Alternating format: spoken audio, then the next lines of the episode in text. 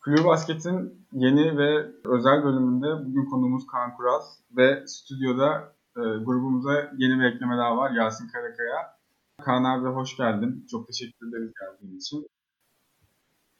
Hoş bulduk. Bugün biraz konudan konuya atlamış gibi olacağız fakat hazır Kaan Kural'ı yakalamışken aklınızdaki bütün soruları soralım dedik Yasin'le birlikte. İsterseniz başlayalım. İlk konsept sorumuz basketbol ve sinema üzerinden gelecek. Yani bu benim zaten çok uzun süredir kafamı meşgul eden bir konuydu açıkçası.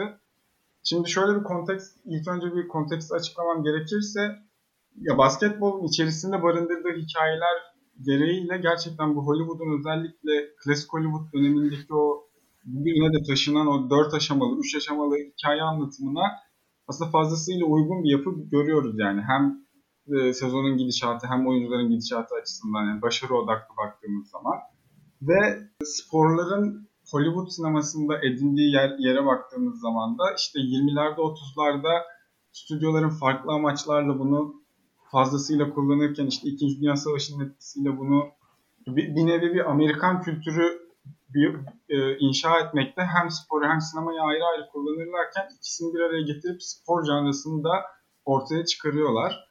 Sonrasında da iyice bu milliyetçilikle falan birleştiği zaman farklı noktalara gidiyor. Fakat 50'lerden 60'lardan sonra çok ciddi bir kesik görüyoruz sinemadaki spor canlısında. Ve gene çeşitli sebeplerden dolayı 80-90'larda buna bir geri dönüş var.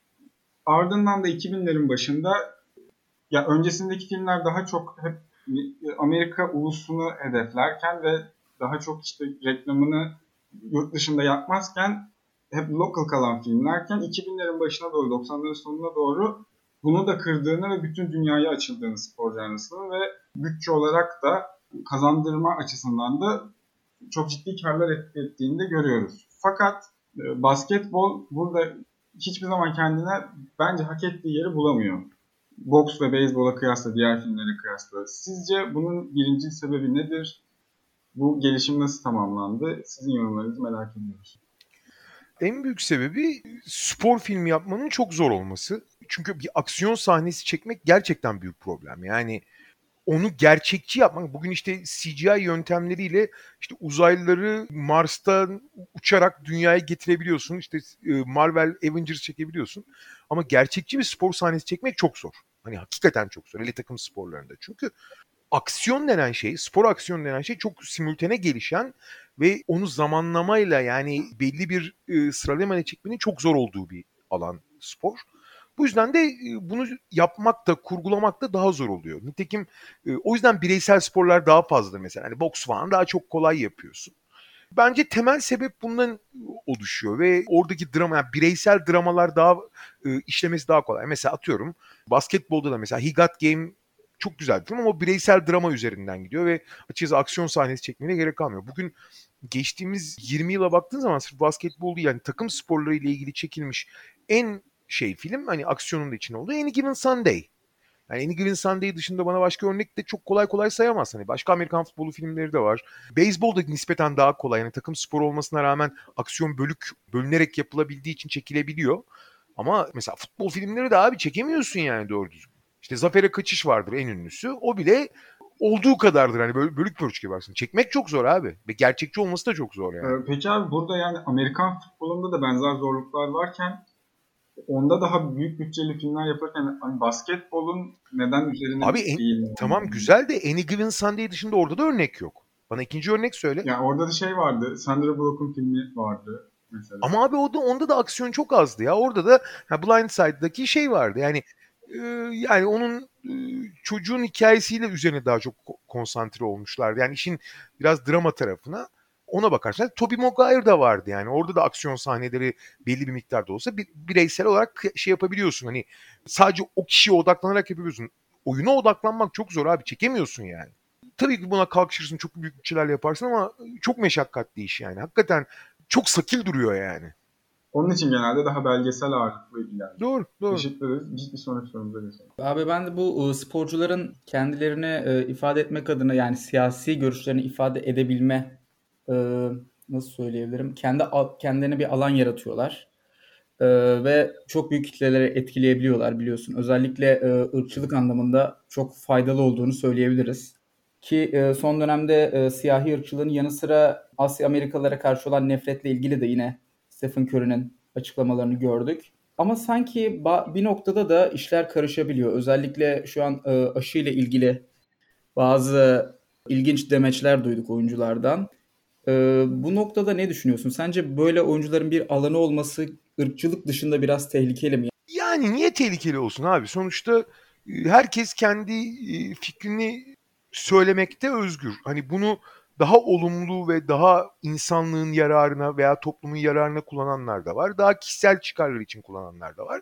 Hatta toplumun zararı için kullananlar da var. Ama yani şimdi bir insan grubunu genellediğin zaman böyle sorunlar ortaya çıkıyor. Yani atıyorum Donovan Mitchell çok örnek bir karakterken, Damian Lillard çok örnek bir karakterken ve topluma hep doğru mesajlar verip e, sesinin ulaşabildiği yani yaptığı spordan dolayı çok daha fazla insanın önünde olması, ona daha e, geniş bir kitleye hitap edebilme şansı verilebiliyor, verilmesi bunu olumlu kullanmasını da sağlayabilir. Olumsuz kullanmasını da sağlayabilir. Yani bu her alan için geçerli.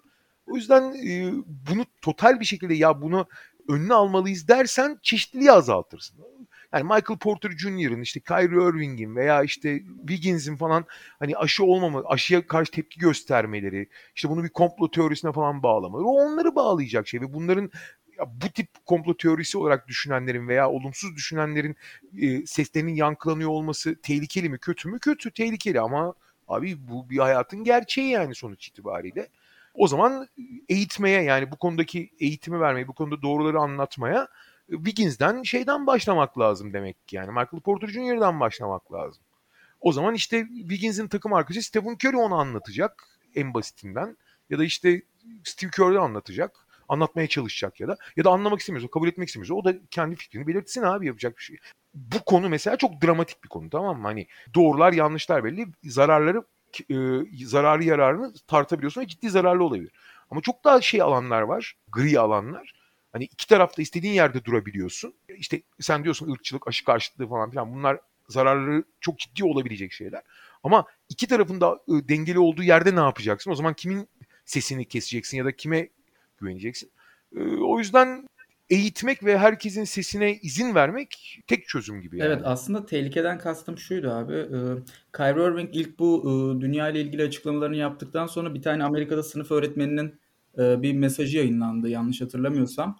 Öğrencilerine dünyanın yuvarlak olduğunu anlatamadığını çünkü öğrencilerin ısrarla dünyanın düz olduğunu çünkü Kyrie Irving'den öğrendikleriyle ilgili bir şey paylaşmıştı. Aslında o yüzden sormak istedim. Evet hani biz daha düşüne, düşünebilen 18 yaş üstü bireyler için farklı ama sonuçta bu isimler yani çok büyük bir çocuk kitleleri de var. Abi çok basit bir şey var.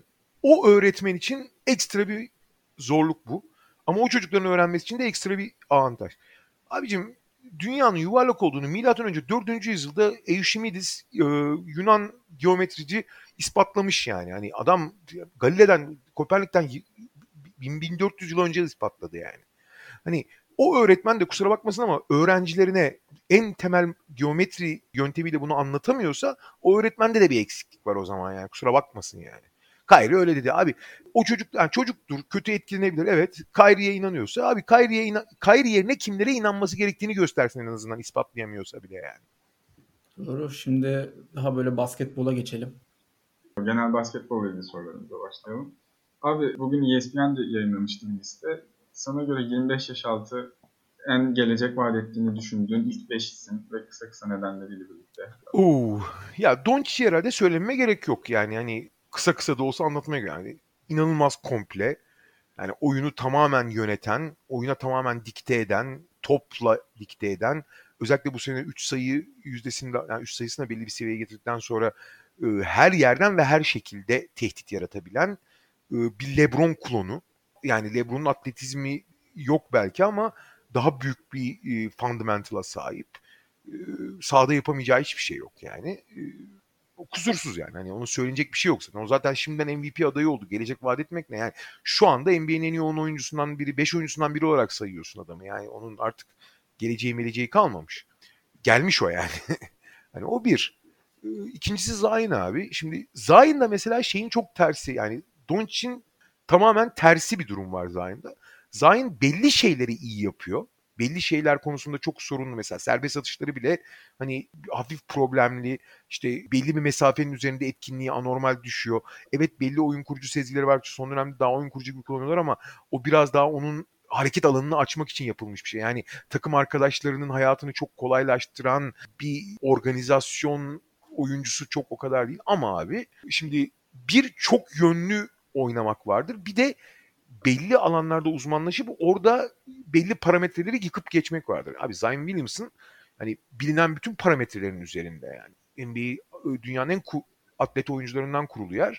Abi herkesin yanında bile güç ve atletizm olarak iki basamak yukarıda kalıyor. Şey gibi yani Zion NBA'den gelip Türkiye ikinci liginde oynayan adam gibi duruyor abi atletizm olarak yani. Yani herkesin yanında böyle, böyle bir şey yok abi. Uçan bowling topu gibi yani kime çar... Geçen gün Rick Carlisle güzel söylemişti. Ya o kadar çok çarpışma yaratıyor ki ve o çarpışmalardan hiçbir dengesini kaybetmeyip aynı zamanda onu muazzam dengeli ve zarif ve hakim bir şekilde bitirebiliyor. Yani top hakimiyeti çok bir, bir taraftan zariflikle birleşince ona yapabileceğin hiçbir şey yok abi. Yani devirip geçiyor adam yani vurup geçiyor resmen. Ya Shaquille O'Neal'la Charles Barkley'nin kırması abi adam yani. Yani ona yapabileceğin hiçbir şey yok ki. O bir şey genetik anomali yani. Hani eyvallah deyip devam edeceksin hayata yani. Sağlıklı kaldığı sürece tabii çok ciddi bir sağlık riski var. Ondan sonra ben Jason Tatum'u görüyorum. Üçü, yani onların arasında. Jason Tatum inanılmaz komple bir oyuncu. Yani gerçi Covid onu şimdi etkiledi ve Covid'den sonra hiç şey yapamadığını hani bazı maçlarda hiç nefesini bulamadığını söylüyor. Umarız kalıcı bir etkisi olmaz.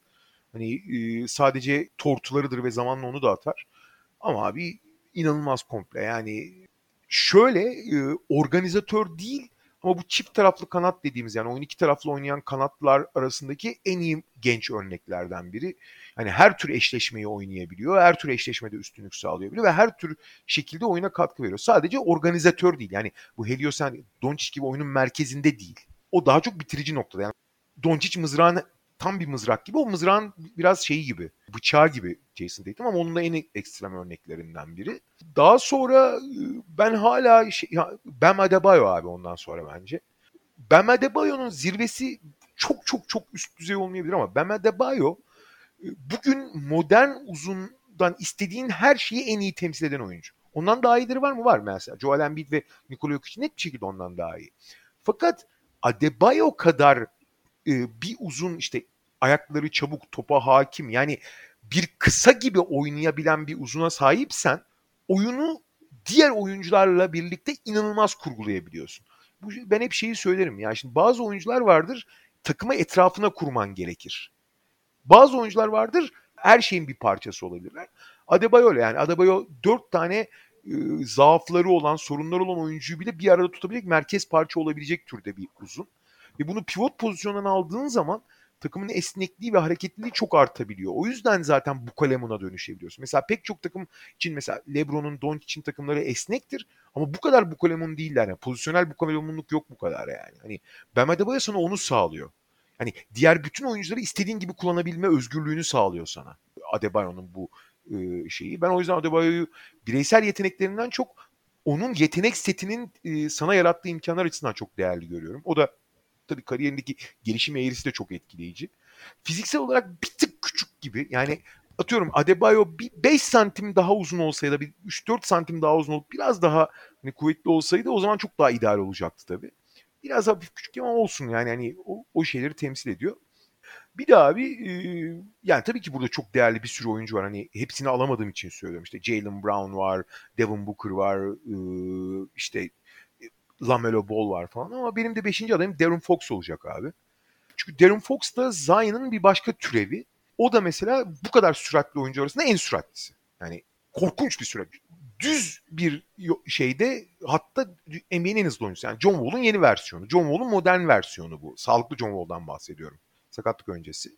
Ve artık mesela topsuz daha verim yani Halliburton ilk 5'e geçtikten sonra topsuz da neler yapabileceğini gördün. Artı inanılmaz bir laterali var. Şimdi Sacramento Ligi'nin en kötü savunma takımları olduğundan biri olduğu için görmüyorsun ama birebir savunması inanılmaz. Yani kimsenin herkesin önünde kalıyor. Böyle bir lateral hani dikine çok hızlı olduğu kadar lateral de inanılmaz hızlı. John Wall öyle değildi. John Wall dikine çok hızlı lateral o kadar değildi.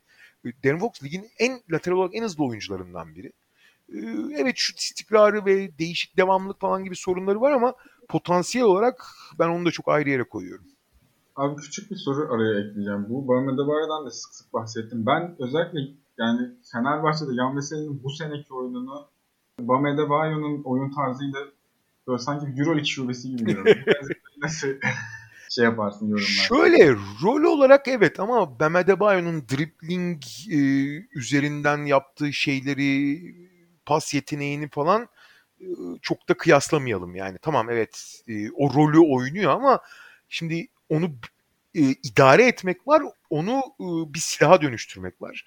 Adebayo'nunki silah abi. Adebayo guard gibi dribbling yapıyor abi yani. Ne bileyim hani Veseli Marco Guduric kadar dribbling yapabiliyor mu? Yapamıyor. Adebayo bir Butler kadar yapıyor abi yani. Hani o bambaşka bir şey. Abi ben de Zion'la ilgili küçük bir şey sormak istiyorum. Bu sezon Pelicans'ı izlerken sanki üst yönetimde Zion'ın bu kadar iyi olacağına dair en azından bu kadar kısa sürede ee, senin de e, o düşünce aklına geliyor mu? Hani büyük ihtimalle David Griffin ve ekibi Zion'ın kısa sürede bu kadar iyi olacağını düşünemedi gibi hissediyorum ben. Hem kurdukları kadroyla hem e, maçlarda kullanış şekli, kullanılış şekliyle bilmem katılır mısın? Ee, büyük ihtimal öyle ya. Yoksa Drew Holiday'i bırakmazlardı sezon. Yani gerçi karşılığında alabilecekleri en çok şeyi aldılar. Yani çok, çok e, yönetimsel açıdan çok iyi bir takas oldu. Ama onlar bence Zion'ı bu sene e, rehabilitasyon senesi gibi görüyorlardı daha çok. Çünkü Zion'ın çok temel bir problemi var abi. Zion'ın bu knee valgus denen dizlerinin hafif içe dönük olma durumu var. Pardon dışa dönük olma durumu. Bu her zaman bir sakatlık riski. Onun e, bir buçuk senelik falan bir rehabilitasyonu var. Dizleri daha dik hale getirip yandan baskı yemesin diye. Muhtemelen bütün sene onun üzerinde çalışmayı planlıyorlardı. Zaten sıkıştırılmış sezon falan. E geçen senenin büyük kısmında sakattı. Hani yürü, hele Bubble'daki halini hatırlamıyor musun abi? Korkunç durumdaydı. Yürüyemiyordu doğru düzgün. Bir gidip geldiğinde tıkanıyordu evet. Ve şeydi abi sağlıklı gözükmüyordu yani. Ama diğer taraftan da abi geçen sene yani ilk NBA çaylak sezonunun önceki preseason'ı hatırlıyor musunuz? Abi ben o preseason'da Şimdi Amerikalılar biliyorsun abartmayı severler. Şimdi mesela Lamelo'yu falan da çok abartıyorlar. Tamam çok değerli oyuncu kimse bir şey demiyor ama böyle yeni parıltılı böyle paketinden yeni çıkmış ürünü gördükleri zaman acayip gaza geliyorlar. Yani hani çok abartıyorlar yani. Aslında herkes de vardır. Dünyanın her yerinde var. Amerikalılar biraz fazla yapıyor bunu.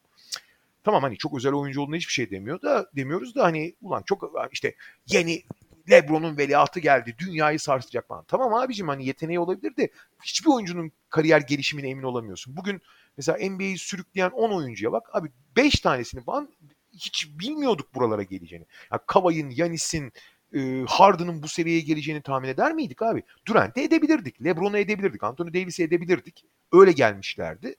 Ama diğerlerini tahmin edemedik. Kaldı ki öyle gelip hiç oraya gelemeyenler de var. Yani gelişim eğrisi çok başka bir şey.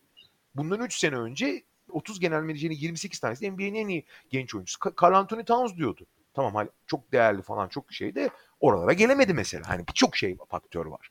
Fakat preseason'da ben izlerken abi bu ne lan dedim yani hani bu başka bir şey yani. Hani yetenek falandan bahsetmiyorum. Yani bilinen normal insanların oynadığı oyundan başka bir şey oynuyor. Yani hakikaten bir tane boz ayıyı sahaya çıkarsan ancak öyle oynar yani. Bambaşka bir şey. Ha bunu bir de bazen yanlış anlıyorum. Küçümsemek için falan. Tam tersine hayranlıkla söylüyorum yani. Ha bu, bu nasıl bir kudrettir yani. Hani vay babanın babanın kemiği ne diyorsun yani. Fakat işte sokaklardan sonra hiç öyle olmadı ama bu sene özellikle sezonun ilk iki ayından sonra ritmini falan bulduktan sonra gene aynı şeyleri gösteriyor abi. Hiç yani dünyanın en kuvvetli, en atletik, en basketbolu bilen adamlar önünde duramıyorlar. Engel olamıyorsun adama yani. Ama David Griffin de bence o gelişimin bu kadar hızlı olacağını veya sağlığa kavuşacağını pek düşünmedi. Yoksa biliyorlardı onlar da yani.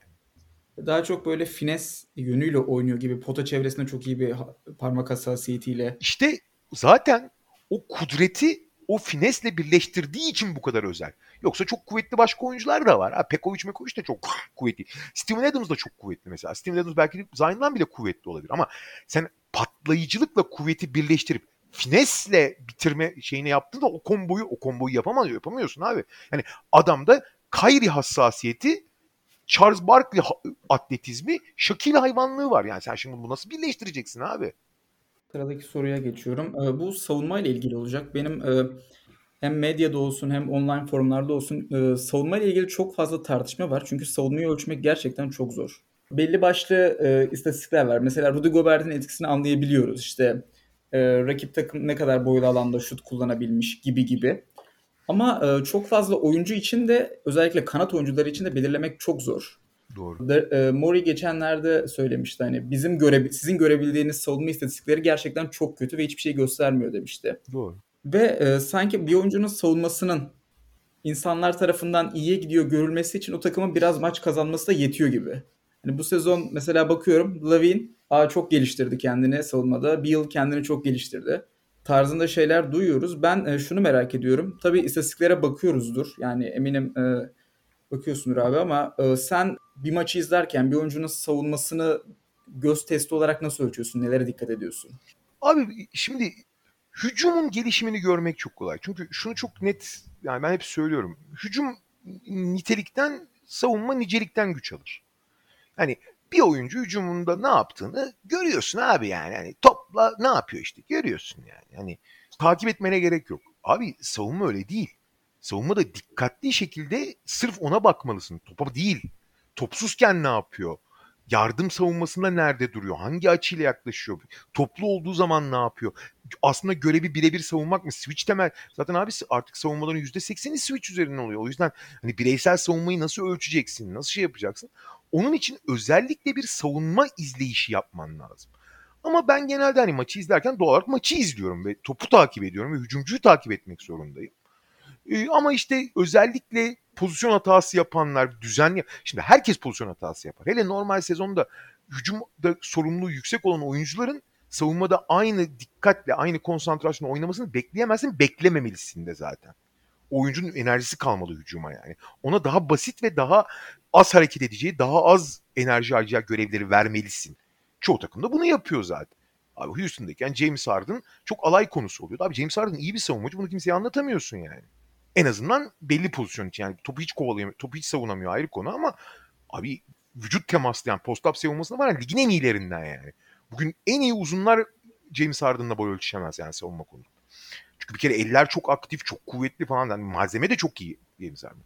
Ama teknik olarak baba sen orada pozisyonunu kaybetmeye yeter diyorlardı. O da dolanıyordu yani hani. İşte abi şimdi Kavay kötü savunmacı mı? Ben size soruyorum. Kavay iyi savunmacı mı, kötü savunmacı mı? Çok iyi. Yani, pozisyonunun en iyisi te- teorik olarak değil mi? Ya da en iyilerinden biri. Abi geçen bu sene değil bak. Geçen sene hiç savunma yapmıyordu Kavay. Sıfır. Duruyordu. Mesela bu konunun en önemli şeyleri sırf şöhretleri yüzünden en iyi beşlere de seç, savunma beşlerine de seçilmişti. Zamanında Kobe, e, son iki seneye kadar LeBron. Abi Cleveland'daki abi Cleveland'daki LeBron ayakta duruyordu ya sadece. Ayakta duruyordu yani. Kobe falan hiç alakası yoktu savunmayla. Ama çok normal abi. Onlara verilen görev de bu. Hatta telkin de bu. Yani abi sen fazla yorma kendini. Pozisyonunu kaybetme yeter. Gerçi tabii hücumlar artık o seviyeye geldi ki savunmada bir kişiyi sadece ayakta durmaya dur, durursa olmaz. Yani pozisyonun en az savunması lazım. Hani pozisyon kaybetmemesi lazım. Şimdi ha maçtan maça değişiyor. Bazı maçlar çok yorgun oluyorlar. Bazı maçlar çok dağılmış oluyorlar. O yüzden istatistikleri bırak izlerken bile bazen şeyleri göremiyorsun. Ama Şimdi zaman içinde dikkat yani izledikçe belli paternler oluşuyor abi. Birebir mesela şey çok daha önemli. Abi oyuncular çok akıllı akıllıdır tamam mı? Zaman içinde görüyorsun mesela LeBron abi LeBron'un savunma yapması yok. LeBron'un üstüne kimse gitmiyor zaten. Hı hı. LeBron tehdit etmiyor. Gobert de öyle abi. Yani bir iki tane deli çıkıyor Gobert'in üstüne gitmeye kalkıyor. Gobert iki tane sinek gibi patlatıyor onlara. Bir daha gitmiyorlar oraya yani. Kimin üstüne gidip kimin üstüne gitmeyeceklerini biliyor abi oyuncular ısrarla üstüne gittikleri oyuncuları onlar çaba gösterse falan da görüyorsun ha bunun üstüne niye gidiyorlar abi. Ve zaten belli de oluyor. Geçiliyor herif çünkü. Belli dezavantajlar yaratıyor falan filan. Bazı oyuncuların üstüne hiç gitmiyorlar. Onlar mesela abi bugün aklı şu kadar aklı olan OG Annobi ile birebir oynamaz yani. Ne gerek var abi? Yani topu ver kurtul onunla yani. Hani bir numaradan beş numaraya hiç kimse yani. Ve zaten ona göre de kurgu yapılıyor. Zaten Oji ile eşleşen oyuncuyu bir köşeye tıkıyorsun. Oji Anunobi'yi devre dışı bırakıyorsun. O yüzden zaten savunma nicelik işidir diyorum ya. Devre dışı bırakabiliyorsun savunmacıyı. Hücumcuyu devre dışı bırakamazsın abi. Hücumcu topu alır ve oynar. En fazla iki sıkıma getirirsin. Dördü üç oynatır yani. O yüzden bunları ölçmek çok zor. Ama zaman içinde düzenli olarak izlersen ve özellikle eğer merak edip hani oyuncunu hani her oyuncuyu her oyuncu için oturup iki saat scout değiliz biz abi. Oturup iki saat savunmada ne yapıyor, ne kadar dikkatli falan diye bakmıyorsun. Ama zaman içinde maçlarını izledikçe oyuncunun savunmadaki rolünü ve savunmada yarattığı avantaj veya dezavantajları anlamaya başlıyorsun şey yapmayı. gerektiğinde bununla ilgili olarak yani yılın savunmacısı için öne çıkan oyuncuları daha dikkatli de izleyebilirsin. O zaman neler yaptıklarını, neleri yapabildiklerini daha çok görmeye başlıyorsun. Şey çok önemli abi bir kere. Abi savunma dediğin şey de her pozisyon için geçerli. Birden beşe. Şimdi değişik pozisyonların değişik gereklilikleri oluyor ayrı konu. Ama lateral hareket abi. Bu çoğu zaman atletizmle çok kalıştırılıyor. Abi muazzam atlet veya muazzam süratli oyuncuların lateral olarak aynı ölçüde hızlı veya olmayabiliyorlar. Yani dikine çok hızlı oyuncunun lateral olarak da hızlı olacağı diye bir ön kabul olamaz. Tabii ki bir korelasyon var ama birebir değil. Yani çok süratli oyuncuların lateral olarak vasat ol yani kötü genelde yavaş olmuyorlar doğal olarak. Ama e, vasat oldukları çok mümkün. En basit örneği abi Zayn müthiş süratli bir oyuncu. Lateral olarak korkunç. Hiç hareket edemiyor lateral olarak yani. Mesela Zayn örneğini verdik diye. Ben bu soruyu sorarken aklımda Anthony Edwards vardı aslında. Yani e, özellikle çaylaklarda şey görmek çok mümkün. Çok kayboluyorlar. Onların ama şimdi çaylakların ve tecrübesi az olan oyuncuların şöyle bir temel eksikleri oluyor. Savunma bilgileri çok düşük oluyor. Abi hücum içgüdüyle ve yetenekle çok daha oynanır. Savunma daha çok bilgiyle, koordinasyonla oynanır. O yüzden yani ilk 3 senesinde bir oyuncunun iyi savunmacı olma ihtimali çok düşük oluyor. Çünkü nerede duracağını falan hemen hemen hiç bilmiyorlar yani.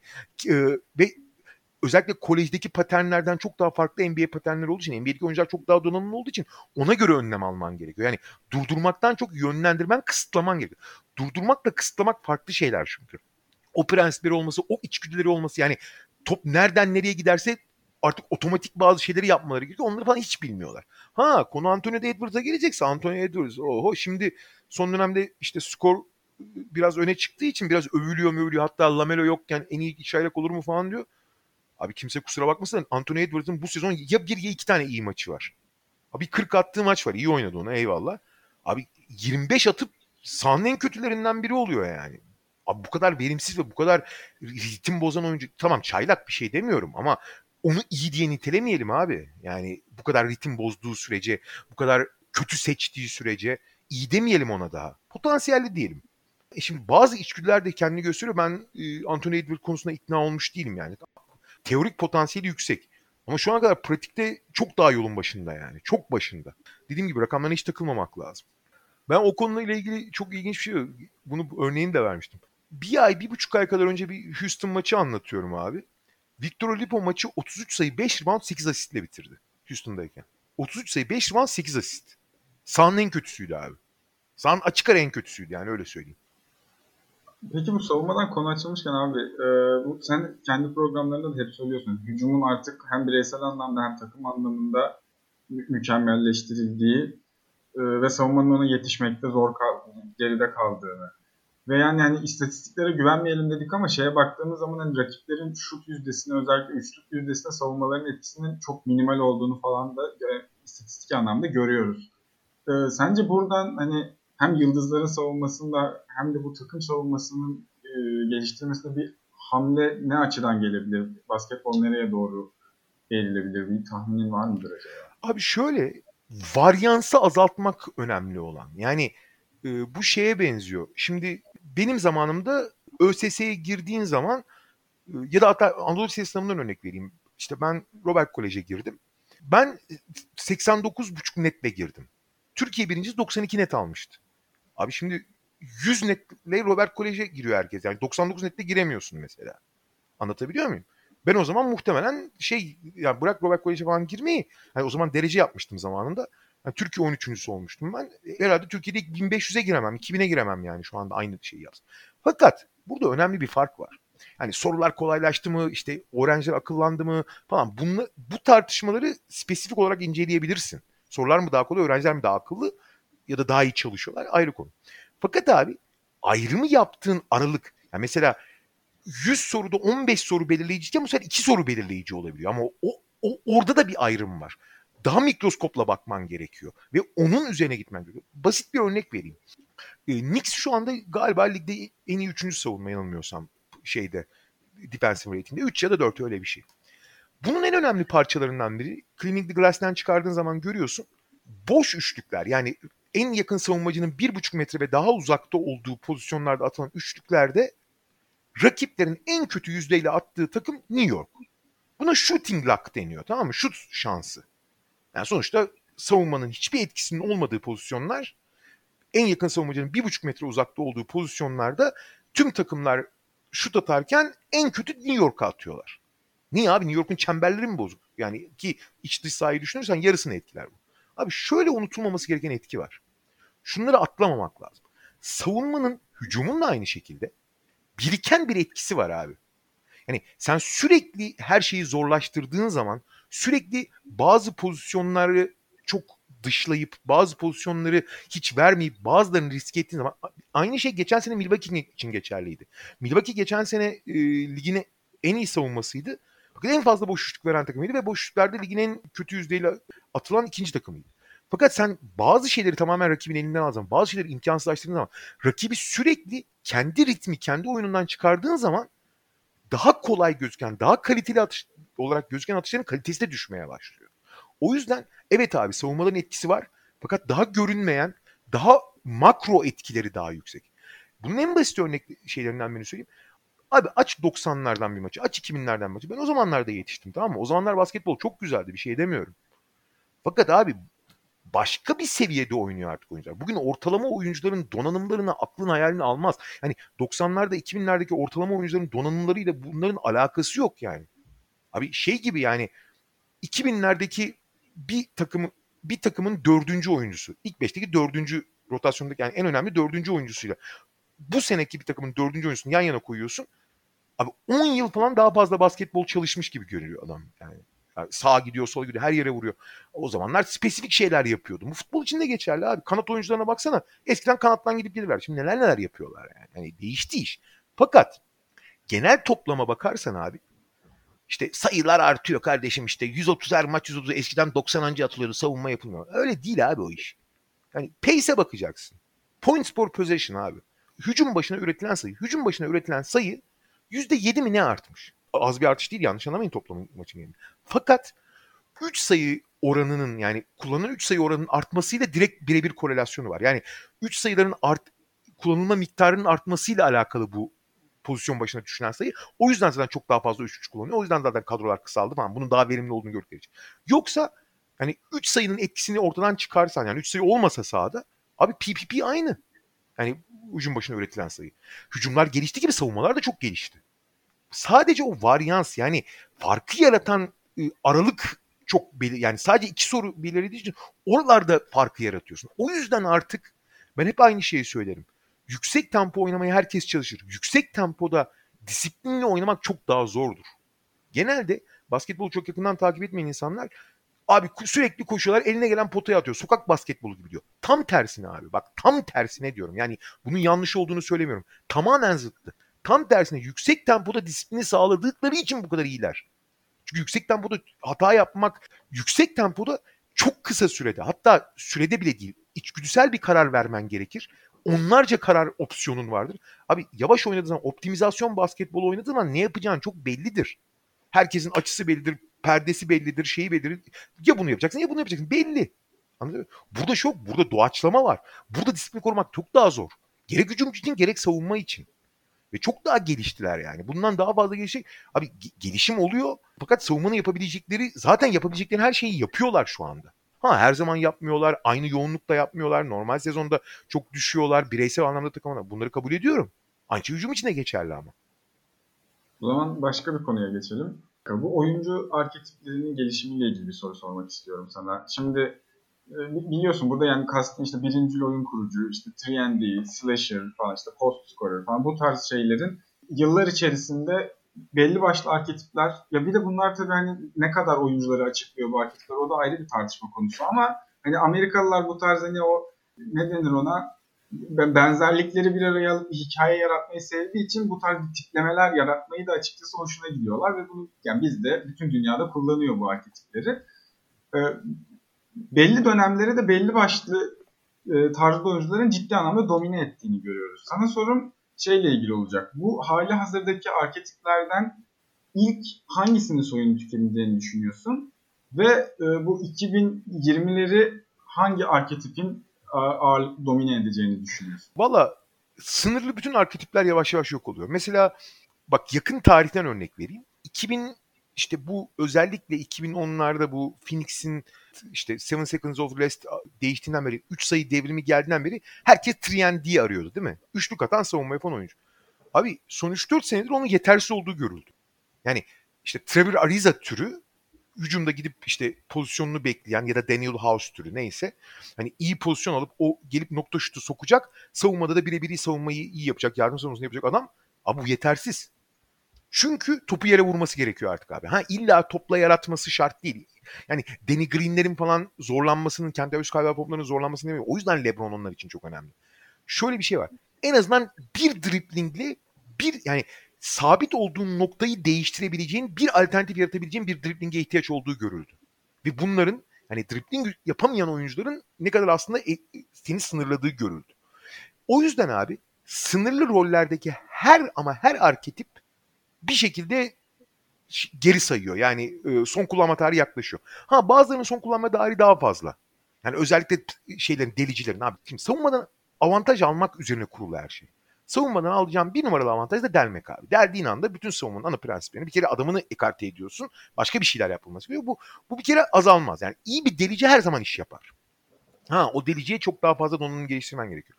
Ama yani temel özelliği delicilik olan ve bunu başka şeylerle çok besleyememiş. Yani deliciden fazla delici arketipinin çok dışına çıkıp onu boyutlandıramamış oyuncular çok daha uzun süre hayatta kalacaklar ve onları bir şekilde başka oyuncularla bezeyerek hayatta tutarsın. Bir de çember savunucular abi. Yani bunlar oyunun en temel iki şeyini yapıyorlar. Birincisi biri ne yapıyor? Savunmadan avantaj alıyor, savunmayı akarte ediyor. Diğeri de savunma tarafında son hamle. Kaleci. Anlatabiliyor muyum? Ya bugün sağ bekler, santrforlar hepsi değişiyor ama kaleci kaleci abi. Yani onu tutacaksın. Fakat işte nasıl kaleciler işte artık ayakları Alisson Becker'ler olsun abi ayakları top da başlasın Yani nasıl Dikembe Mutombo'lar Bame de Bayo'lara dönüşüyorsa işte Deniz Schroeder'ler daha komple oyunculara dönüşüyorsa falan filan ya da ne bileyim Damian Lillard'lar artık penetre yani delmeyi daha çok yapmaya başlıyorsa hepsi bir şekilde daha çok yönlü olmak zorunda kalıyorlar. Ne kadar çok yönlü olursan e, o kadar yani arketipler ne kadar birbirine yaklaşırsa ve ne kadar çok yönlü olurlarsa o kadar fazla alternatif yaratıp o kadar gerek işte savunmadaki switch olsun gerek hücumdaki e, rol ve şey paylaşımı olsun daha kolaylaşıyor ve muhtemelen öyle olacak yani. Hani 5 tane bir süre sonra 5 tane basketbolcu diyeceğiz yani. Ha bunların hepsini bulamayacağın için, bunları en üst seviyede bulamayacağın için belli arketipler veya belli şeyleri iyi yapıp belli şeyleri yapamayan oyuncular da bir şekilde barınacak. Ya da ne bileyim bir tane Zion Williams gelecek abi. Hani tek bir şey yapacak ama öyle bir yapacak ki senin çok şeyi yapan adamını ezip geçecek. Ama ne olursa olsun e, bütün arketiplerin ben daha çok yönlü olacağını düşünüyorum. En uzun ömürlü olanlar da dediğim gibi delici ve e, çember savunucu olacak. Bunu soracağım ben de abi. Şimdi genelde insan üzerine bir şey yapıştır. Bu arada pardon bir şey ekleyeyim de. Bu arketipleri Amerikalılar şey kategorizasyon için bayılıyorlar. Ben mesela öyle kullanmıyorum. Ben daha çok rol olarak kullanıyorum. Sahada değişik roller var. Bunu bir hani film gibi düşünürsen o rolleri oynayacak oyuncular. Abi ne kadar çok rolü oynuyorsa oyuncu o kadar iyi ve o rolleri daha da fazla dağıtabiliyorsun. Ha her rolü herkes oynamak zorunda değil ama her rolü herkes oynayabildiği zaman o rolleri değiştirebiliyorsun. Abi işte yok içler mok içler çıkıyor sonra. Ne arketip kalıyor ne bir şey kalıyor abi. Öyle arketip mi olur ya? Yok iç gibi arketip mi olur yani? Her şeyin başına aslında point getirebiliriz belki de bundan bir 10 sene sonra. Point center, point forward falan. Topu yere vurup oyun kurabilen oyuncuların sayısı arttıkça falan. Ben işte mesela ona hep şey diyorum abi. Top yönlendirici diyorum top yönlendiriciler yani topa yön verebilenler bitiriciler daha çok. Hani bitirici roldekiler falan. Öyle kullanıyorum ben. Rol, sahadaki oynadığı rol. Bunu soracaktım abi. Ben de genelde insanın üzerine bir imaj yapıştı mı çıkarması zor oluyor her anlamda. Sadece basketbol için değil. NBA'de de böyle çok fazla imaj var. Doğru. Ve bu imajların değişimi de zor oluyor. Benim şu an mesela hatırlayabildiğim bazı değişimleri bu yıl Jordan Clarkson biraz genelde topu verin fırlatsın kaybeden takımda rolünden kazanabilen bir takımda bir iş yapan bir oyuncuya döndü. Dwight Howard e, 4 yıl boyunca sürekli bencil ve çocukça olarak adlandırıldı. Her yıl sonunda bir ESPN'e çıktı. Kariyerime yeniden başlıyorum dedi. Başa geri döndük. Ya da daha büyük olarak Nowitzki'nin 2011'de büyük bir değişim yaşaması insanların gözünde. Şunu soracağım. Sence yakında bir bu tarz bir üzerine yapışan kötü imajı değiştirebilecek bir oyuncu adayım var mı? Belki Harden, belki Yanis. Şöyle abi, bu bireysel olarak tabii ki yani oyuncunun kendi çabası olmadan hiçbir şey olmaz. Ama doğru ortam da gerekiyor. Abi Dwight Howard LeBron'un otoritesi altında bunu yapabildi. Kyrie bile yapmıştı abi. Kyrie'yi LeBron altındaki Kyrie'yi düşün. Gerçi o zaman gençti tabii ama şimdiki halini düşün. E Jordan Clarkson onu kabul eden ve hani gene eline geleni savurmasını ama biraz daha bilinçli savurmasını. Yani düzgün savur abi. Yani savur ben savurma demiyorum ama düzgün savur diye bir ortama geldiği için bunlar oluyor. Bireysel olarak da olabiliyor abi. Mesela şey abi Zach Randolph'un ilk zamanlarını hatırlar mısınız siz? Ben tam değişmeye başladığı zamanı korkunç yani o işte o Jailblazers döneminin sonu NBA'in en yarama yani resmen sokak serserisi gibi anlamda. Abi kariyerinin sonunda iyilik meleği olmuştu adam ya. İyilik meleği. Yani adamla ilgili bir Memphis'ten falan hikayeler anlatıyorlar işte. Sadece yardım işleri, yardım işlerinde bir fiil çalışması, işte gidip anne babaları çocukları işte okula göndermesi, ikna etmeye çalışması, oralardaki aktiviteleri falan. Yani hani Community Assist Award var ya bu işte topluma yararlı olma ödülü. Onu bırak belediyeden ödül almıştı ya. Yani Memphis şehrindeki en önemli e, sosyal sorumlu projelerinin falan öncüsü falan olmuştu. Kariyerinin en başında da e, tam tersine şeydi teröristti resmen yani. Hani bunları öngörmek çok kolay değil. Doğru ortam lazım. Oyuncunun bir aydınlanma yaşaması lazım. Olgunlaşma e, herkes de oluyor ama değişik miktarlarda oluyor. Ya da mesela Vince Carter'ı düşün abi. Vince Carter'ın kariyer gelişimini. Yani Toronto'daki e, şımarık adamdan New Jersey'deki işte hani burnu sürtülmüş ama hala süper yıldızı daha sonra da ağabey konumuna geçişine falan bak. Hani çok acayip bir değişimler var yani öyle. Bu tip değişimlerde ya mesela Harden örneğini verdin sen. Ben Harden'ın çok şey olduğuna inanıyorum. Yani Harden'ın dışarıdaki algısı Harden'ın kendisinden çok farklı. Abi Harden olağanüstü iyi bir takım arkadaşı. Çoğu zaman hiç şikayet falan eden değil. Takımın için her şeyi yapmaya çalışan, her zaman oynamaya çalışan. Bence zaten şu anda oynayan, NBA'de oynayan gerçek deha olan tek oyuncu.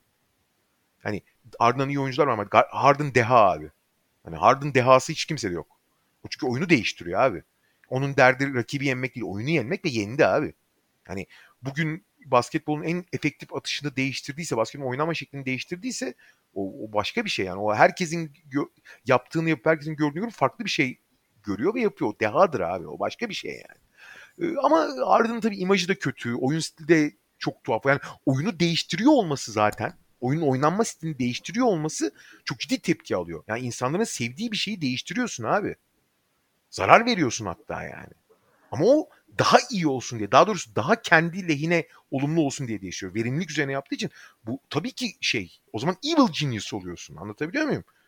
Yani kötü kalpli şey deha oluyorsun yani. O yüzden yoksa Harden değişecek hiçbir şey yok abi. Harden tek gemiye harika adam yani. Hani Abi bütün takım arkadaşları falan herife bayılıyor. Ha çalışma prensiplerini, pasif agresifliğini falan eleştirebilirsin. O açılardan iyi olduğunu iddia etmeyeceğim.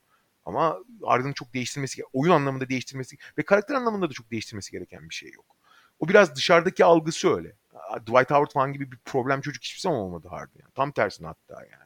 Yani özellikle striptiz barları seviyorsan acayip sana hayatını yaşatır yani hani Harden. Alemin kralı ya. Abi şöyle Ben Simmons mesela olabilir abi. Ben Simmons mesela dünyanın en inatçı adamı ya. Bu kadar da inatçı olunmaz ki be abi.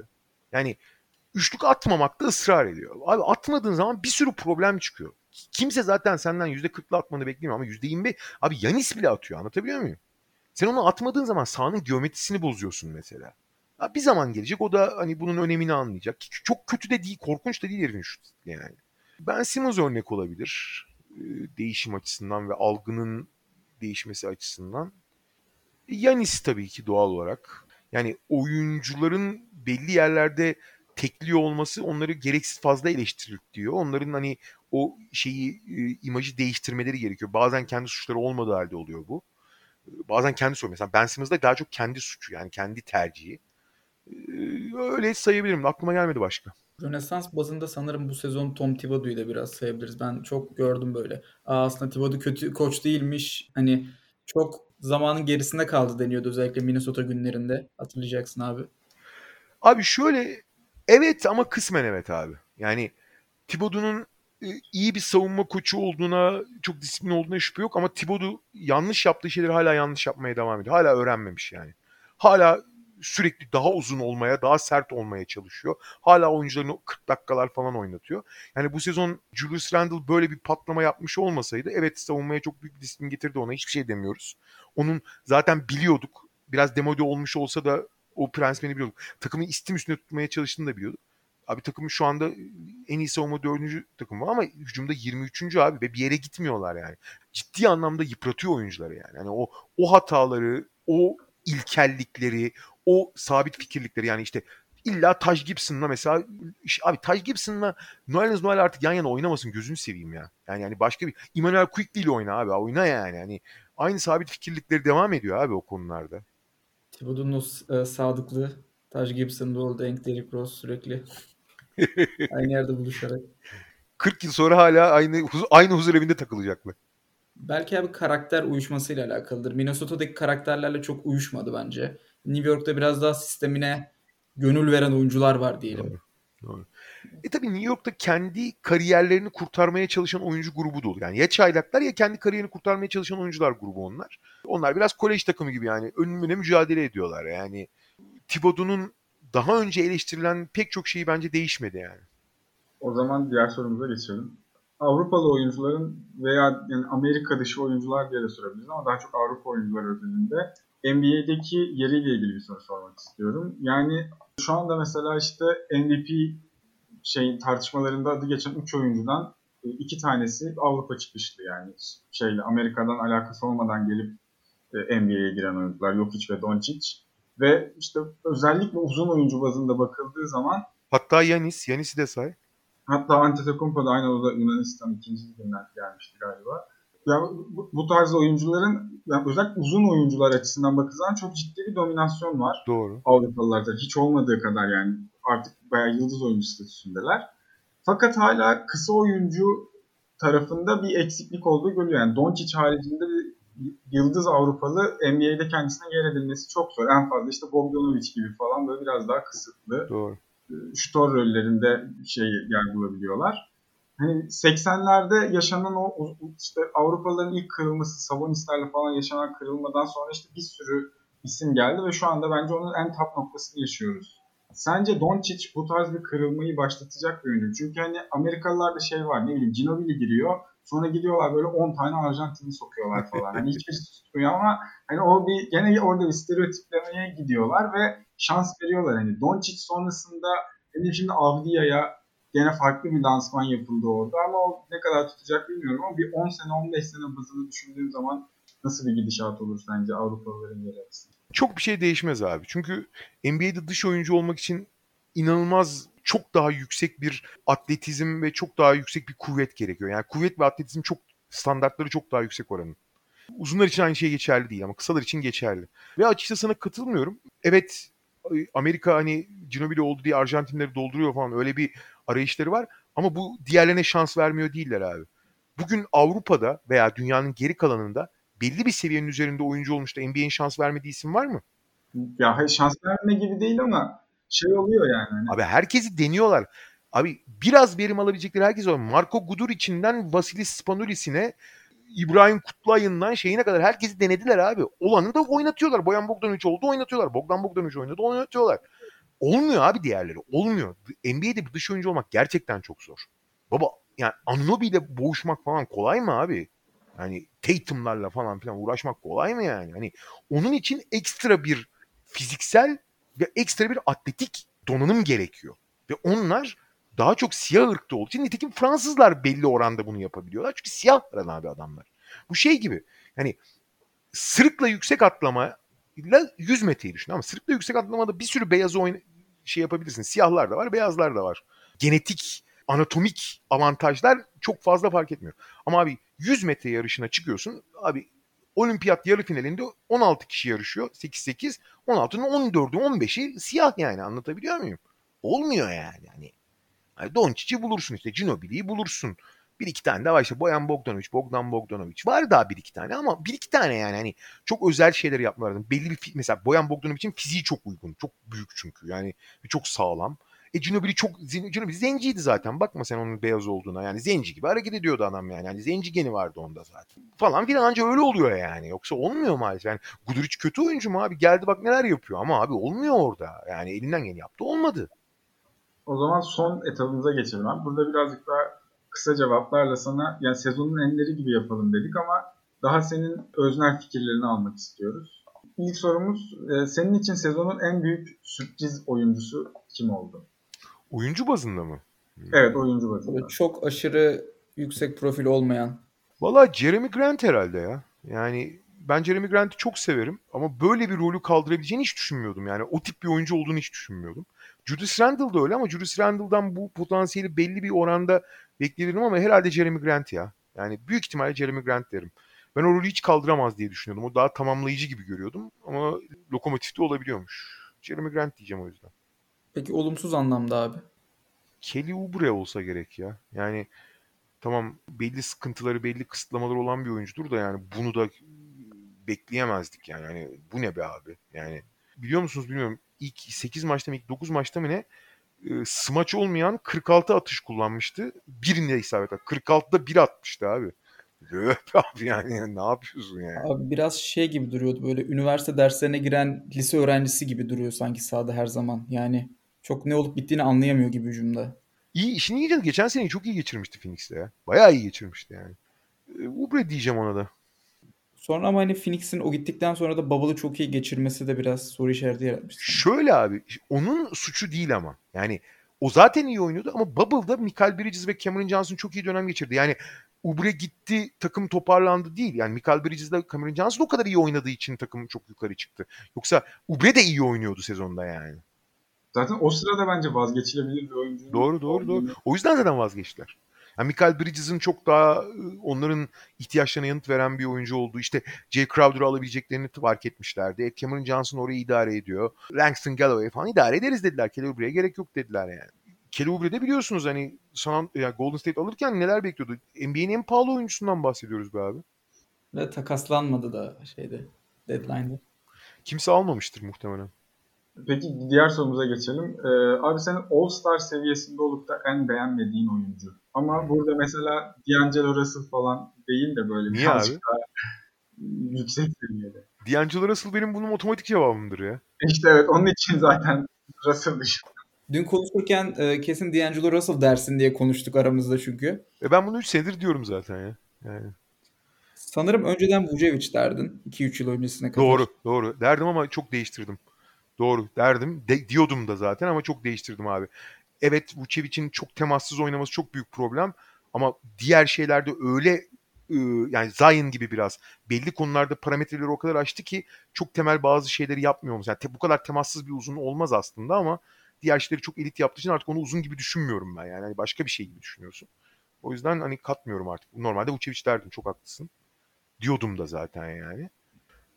Ben Domantas Sabonis'i çok beğenmiyorum ya. Yani e, tabii ki iyi bir oyuncu. Yani bunu onu D'Angelo Russell'la falan kıyaslamayacağım da e, etkinliği düşük abi yani yaptığı şeylerin. Yani ancak ancak çok keskin bitirdiği zaman falan etkin oluyor. Onun dışında çok çarpıcı işler olsa da bunun etkisi düşük. Yani yaptığı iş etkileyici, rakamları etkileyici ama oyuna etkisi düşük şeyler bunlar. Yaptıklarının çoğu yani. Onu diyebilirim. Indiana'da tepe taplak gidiyor zaten. Orada Sabonis'in çok fazla kabahati. Ben sadece şey anlamında söyledim. Sabonis'in ortaya koydukları rakamsal olarak ve oyun olarak oyunun kazanma kaybetmeye olan etkisi düşük şeyinden rakamlarından onu demeye çalışıyorum. Bu yaz e, favori free agent hamlen kimdi? Büyük ihtimal Jeremy Grant diyeceksin ama farklı bir cevap varsa. Yani Jeremy Grant olabilir. Bu yaz çok hareketli olmadı zaten de Jeremy Grant yani hani ki aslında yani şöyle Jeremy Grant değil aslında. Çünkü Jeremy Grant abi Detroit'in zaman çizelgesine ve hedeflerine uymuyor yani. Hani Detroit'in daha sıfıra dönmesi gerekiyordu. Yani Jeremy Grant onların yapmaya çalıştıkları şeye de zaman çizelgesine uymuyor. O yüzden, o yüzden Jeremy Grant demeyeceğim abi. Demeyeyim yani hatta. Chris Wood da sanırım aynı. Chris Wood'u da hiç beğenmiyorum ben bu arada. Yani beğenmiyorum derken iyi oyuncu falan da o da bazı şeyleri çok iyi bazı şeyleri hiç yapamadığı için çok büyük problem yaratıyor takımın kurgusunda. Yani onun varlığına dair her şeyi kurgulaman gerekiyor. İyi transfer yani kötü diye söylemeyeceğim. Başka kim vardı ya? Hiç aklıma gelmiyor. Hiçbirini beğenmemişim demek. Gelmedi aklıma valla. Olumsuz Steven Adams belki var abi. Benim aklıma Ee, o geldi. evet evet doğru Steven Adams. Yani e, oyuncu olarak severim ama Zion'ın yanına niye Adams'ı alırsın be abi? Yani deli misin ya? Hani Zion'ın yanına bir Steven Adams alınır mı be abi? Onun hareket alanını niye daraltırsın? Ya Zion'ı savunmak için kullandı sanki yani. yani Zion'a ekstra savunmacı getiriyor gibisin yani. Korkunç abi Steven Adams tercihi. Korkunç yani. Ve evet Lonzo'nun da zaten pek kalmak istemediği konuşuluyor aslında. Sistemi Zion'a çok uygun bir oyuncu olmasına rağmen ama. Lonzo da mesela şey çok problemli bir oyuncu. Çünkü her ne kadar tabii 3 sayı yüzdesini geliştirse ve arkana elit bir şutöre dönüşse bu çok da önemli olsa bile abi Lonzo hiç bitiremiyor ya. Hiç. Sadece şut atıyor yani. Abi pota dibinden yani resmen ligin en kötülerinden biri. Potaya o yüzden gitmiyor. Foul'de forum, gerçi foul'lerini de toparladı ama abi hiç bitiremiyor orada yani. Hani Ricky Rubio ile o ben inanamıyorum. Turnike atamıyorlar ya. Mesela insanları şaşırtan konulardan biri odur yani algının. Hani işte adamını geçip potaya kadar gidiyorsun abi turnike %95 giren bir şey diyorsun. Öyle değil abi. Yani muazzam bitirenler var. Kyrie mesela yani her yerden her şekilde bitiriyor. Zion, Mayen. LeBron. Bazı oyuncular hiç bitiremiyor abi. Miles Turner mesela bitiremiyor. Ricky Rubio bitiremiyor abi. Bitmiyor yani. Turnikeyi atamıyorlar. Öyle olunca da bir sürü başka problem çıkıyor. Hani Lonzo potaya gidebiliyordu aslında hani Ricky Rubio'nun aksine. Abi şöyle bak Rubio da gidiyor aslında. Lonzo da gidiyor ama gitmiyorlar. Bitiremeyeceklerini biliyorlar çünkü. Aslında Lonzo ilk e, NBA'ye girdiğinde birazcık daha farklıydı. Yani oradan geriye doğru bir gidiş olduğunu düşünüyor musun? Ee, çok değil abi. Hatta yani 3 sayısını geliştirdiği için ileriye de gitti bence. Ama abi pota dibinden bitiremiyor. Turnike atamıyor yani. Bu kadar basit. Lonzo hype'ı belki çok fazlaydı. Ben bu şey görmüşsündür abi. Stephen Curry with uh, 40 inch vertical. o malum meşhur video. Abi şey, onlar o tip saçmalıkları çok duyuyoruz abi de he he deyip geçmek lazım. Peki abi sence en çok hava değişikliğine e, ihtiyacı olduğunu düşündüğün oyuncu kim? Biz Aaron Gordon'ı düşündük abi buna örnek verebileceğimiz. Doğru. Gitti zaten çok da iyi bir yere gitti. Cedi olabilir belki. olabilir. Lavin de olabilir abi. Lavin. Gerçi orada şimdi Vucevic geldi oradaki hava yani kendi havasını değiştirdiler. Odanın havasını değiştirdiler. O yüzden bir şeyler değişebilir. Darren Fox olabilir. Yani ya da en azından koçunu değiştirseler iyi olacak. Ha, bu dediğin isimler ama zaten şu an gerçekten iyi konumda olan oyuncular değil mi? Yani Fox neredeyse All-Star olacaktı. Lavin Doğru oldu zaten. Öyle bakarsak bakayım Bradley Beal abi. O da gerçi iyi oyuncu yani. Hani o yüzden şey yapamaz. Yani ne bileyim aklıma gelmedi açıkçası. Biz e, Markkanen'i düşünmüştük.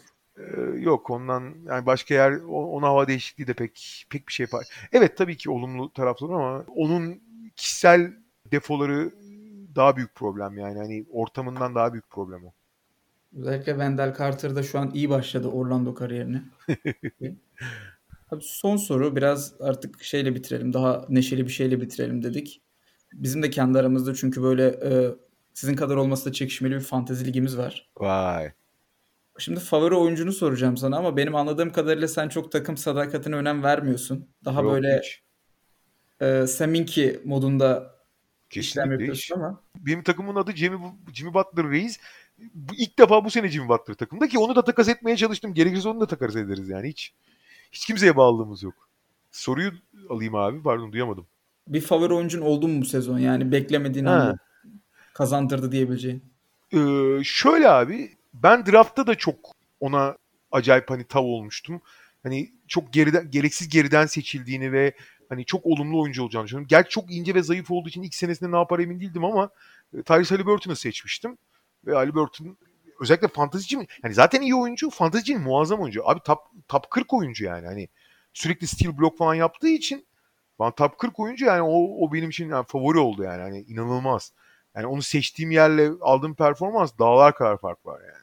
Gerçi o sakatlık yaşadı ya All-Star arasında tam bir e, baldırında. Ondan sonra biraz ritim kaybetti. İlk 5'e çıkmasına rağmen o sezonun ilk yani All-Star öncesi ritminden biraz düşmüş durumda.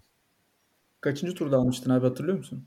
8 mi 9 mu öyle bir şey. Çünkü şey abi yani sonuçta 10, 11. sıra seçimi mi 12. sıra seçimi. O sıradaki seçimler ne olursa olsun çok aşağılarda oluyor ya default listelerde. Ve sonuçta kimsenin de çok dikkatini çekmemişti. Yani çok 9. 10. turda falan seçtim galiba. Hatta kontrol edeyim abi merak ettim. Kaçıncı turda seçtiğimi. Hemen çünkü önümde açık. Yani daha doğrusu bilgisayar açık. Hemen bakabileceğim. Ben arada bakıp hüzünleniyorum abi draft şeylerime. Geçmişime. Tercihleri. Bizde de Haliburton son tura kaldı. Hiç kimse almamış. Kaç takım var sizde? Denemek 12. 12. Ha, 12 takım. Peki kaç oyuncu var takım başına? 13. Abi orada büyük hata yapıyorsunuz. Ee, Ben Tyrese Haliburton'u 9. turda 144. sırada almışım abi. Ee, şöyle bir hata yapıyorsunuz. Bir tavsiyede bulunayım. Takım sayısı önemli değil. Yani kaç takım olsa, 10 takım da olsa, 2 takım bile olsa fark etmez. Kadrolarda abi toplam 200 oyuncunun en az kadrolarda olmasını sağlayın. Yani 12 takım mı var? O zaman ta- takım başına 18 kişilik kadrolar kurun. Yani kadroyu genişletebiliyorsunuz ya. Hı hı. 18 kişilik kadrolar kurun çünkü o zaman şöyle bir şey var. Fantezinin kritik kilit noktası warp'tur abi. Value over replacement player'dır. Replacement player'lar gerçekten çok belli bir seviyenin altında olsun ki takasların, kadroyu seçmenin bir anlamı olsun yani. Benim hani sadece size değil bütün hani fantezi oyunu oynayanlara tavsiyem liginiz kaç kişi olursa olsun 200 ve yani 200-240 arası oyuncunun 240'ı da çok aşmayın o zaman yerde hiç kimse kalmıyor yani çok rezalet oluyor yani. 200-240 civarında oyuncunun kadrolarda olmasına dikkat edin abi. 200-240 aralığında oyuncu kadrolarda olursa mesela 12 takım ligle oynuyorsanız 19 kişilik kadrolar yapın. 19 kişilik kadrolarla oynayın. Bu da kaç eder? 200, 228 oyuncu eder. 228 oyuncu kadrolarda olsun ki e, çok daha sağlıklı olsun. Yani yerdeki oyuncular e, free agent olanlar çok sınırlı katkı verebilsin. E, vesaire vesaire bir sürü şey var onun. Çok daha dinamikleri çok daha sağlıklı oluyor. Injury'yi biraz 3 kişi yaptık injury liste. Belki o yüzden biraz şişti rakam yukarı doğru. Ben Jaren Jackson'ı seçmiştim. 4. 3. turda. Ee, orada da şey ya benim tavsiyem 19 kişi kadro işte mesela 15 aktif işte e, 4 yedek bench e, bir injury list bir de yeni gelen injury list plus var. O çünkü şey yapmanı sağlıyor günlük. Bir injury list bir injury list plus yaparsanız e, çok sağlıklı olur bence. Not aldım. Ya da o şöyle olur 18 kişilik kadro 15 tane aktif oyuncu 3 bench bir injury list bir injury list plus olduğu zaman 200 oyuncu oluyor injury'lerle birlikte. O da 240 kişiye denk gelir. Çok çok sağlıklı olur yani.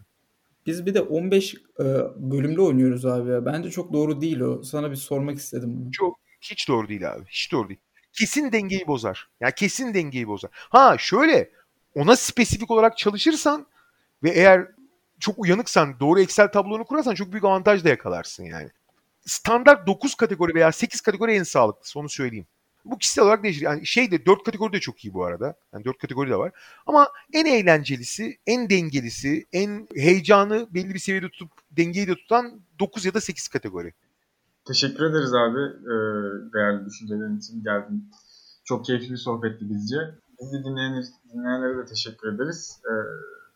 E, kapatıyorum.